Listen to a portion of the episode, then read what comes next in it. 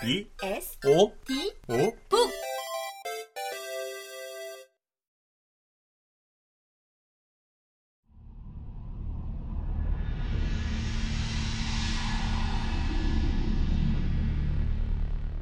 월계관을 거부한 종신 독재관.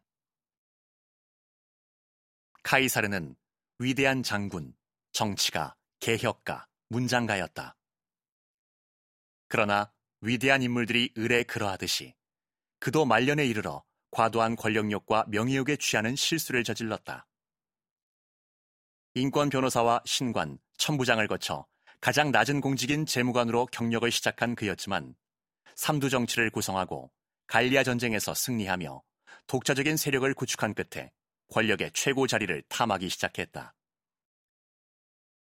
결국 폼페이우스를 꺾고 1인자가 된 그는 기원전 48년부터 집정관직을 연임했고 독재관, 1년 임기 독재관, 10년 임기 독재관을 거쳐 기원전 44년 2월에는 종신 독재관이 되어 사실상 왕에 준하는 아니 왕보다 더 강력한 통치자가 되었다.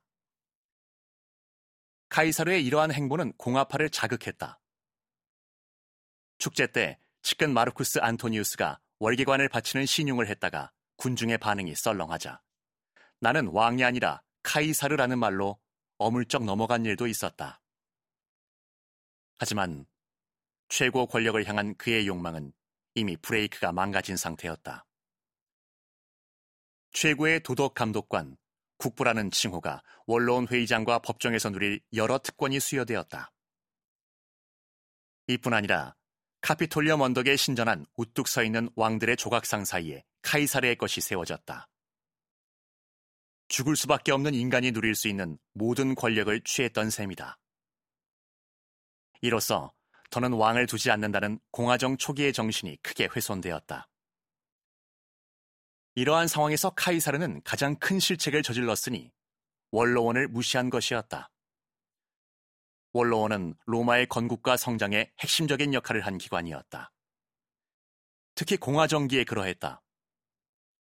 종신직이었던 왕을 축출하고 1년 임기의 집정관 두 명이 국정을 이끌었지만 국가 현안에 관한 모든 지혜는 기백 명의 의원이 모인 원로원에서 나왔다. 원로원의 의결은 집정관들이 따라야 하는 국정의 나침판 같은 것이었다. 물론 원로원도 문제가 없지 않았다. 시간이 갈수록 그들은 부와 권력을 독점하는 데만 관심을 기울인 채 민생을 돌보지 않았다. 그라쿠스 형제 같은 이들이 평민의 보호자로서 개혁을 추진하면 강력하게 반대하고 침몰시켰다. 귀족파와 평민파 간 내전의 씨앗을 심은 것이 바로 원로원이었다. 카이사르의 독재는 평민파의 최후 승리였지만 그마저 비극적으로 끝나고 말았다.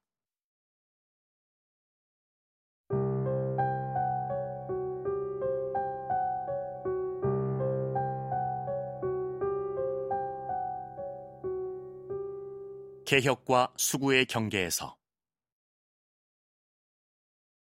로마사에서 카이사르만큼 국가를 위해 많은 업적을 남긴 인물은 드물다. 갈리아 전쟁으로 북방 야만족의 위협을 차단한 동시에 로마의 세력을 넓혔다. 내전의 혼란을 수습할 때는 정적들을 포용했고 여러 개혁을 단행해 로마가 지중해 제국으로 발전하는 기틀을 닦았다. 그는 공화정이 더는 로마에 어울리지 않는다고 복잡하게 얽히고 설킨 광범위한 문제를 해결하기 위해서는 강력한 지도자가 필요하다고 생각했다. 하지만 기원전 44년 3월 15일 카이사르는 56세라는 한창 일할 나이에 자신이 포용한 원로원 의원들에게 살해되었다. 공화파의 오판이 부른 비극이었는가? 아니면 그에게 살해당해 마땅한 잘못이 있었는가? 공화파가 보기에 내전에서 승리의 1인자가 된 카이사르가 종신 독재관의 자리에 올라 사실상 왕처럼 군림하는 것은 공화정 정신에 위배되는 것이었다. 공화정은 한마디로 왕이 없는 체제다. 이 원칙은 왕정을 타도하고 공화정을 세울 때 발표된 로마에는 왕을 두지 않는다라는 루키우스 유니우스 브루투스의 선언에서 시작되었다. 따라서 누구든지 왕이 되려 하는 자는 공화정의 적이자 인민의 적이기에 국가를 위해 아무리 많은 업적을 쌓더라도 참주이고 따라서 죽여야 한다. 그래서 카이사르 암살을 주도한 마르쿠스 유니우스 브루투스와 가이우스 카시우스 롱기누스는 로마가 참주의 지배에서 해방되었다고 선언하고 이 일을 기념하는 은화까지 발행했다. 그러나 그들은 국가를 위해, 인민을 위해 제대로 된 대안을 제시하지 못했다. 공화정은 원로원과 로마 인민이라는 기둥 위에 세워졌지만 원로원으로 대표되는 지배층은 오직 기득권 수호에만 열을 올렸을 뿐 인민의 삶에는 무심했기 때문이다. 카이사르는 청년 때부터 평민파의 일원으로 로마가 처한 상황을 잘 이해했다. 그는 기득권 수호라는 원로원의 행태에 반발했다. 이에 삼두 정치를 구성해 원로원에 대항했고 갈리아 전체를 로마에 편입시켰다. 원로원이 폼페이우스를 끌어들여 자신을 공적으로 몰자 어쩔 수 없이 쿠데타를 일으켜 최후의 1인자가 되었다. 이후 그는 종신 독재관이 되어 로마의 발전에 필요하다고 생각한 여러 개혁을 밀어붙였다. 지중해 세계에서 로마의 패권을 공고히 하고자 마지막 남은 경쟁 세력인 파르티아를 원정할 계획까지 세웠다. 그러나 지도자로서의 카이사르의 역할은 거기까지였다.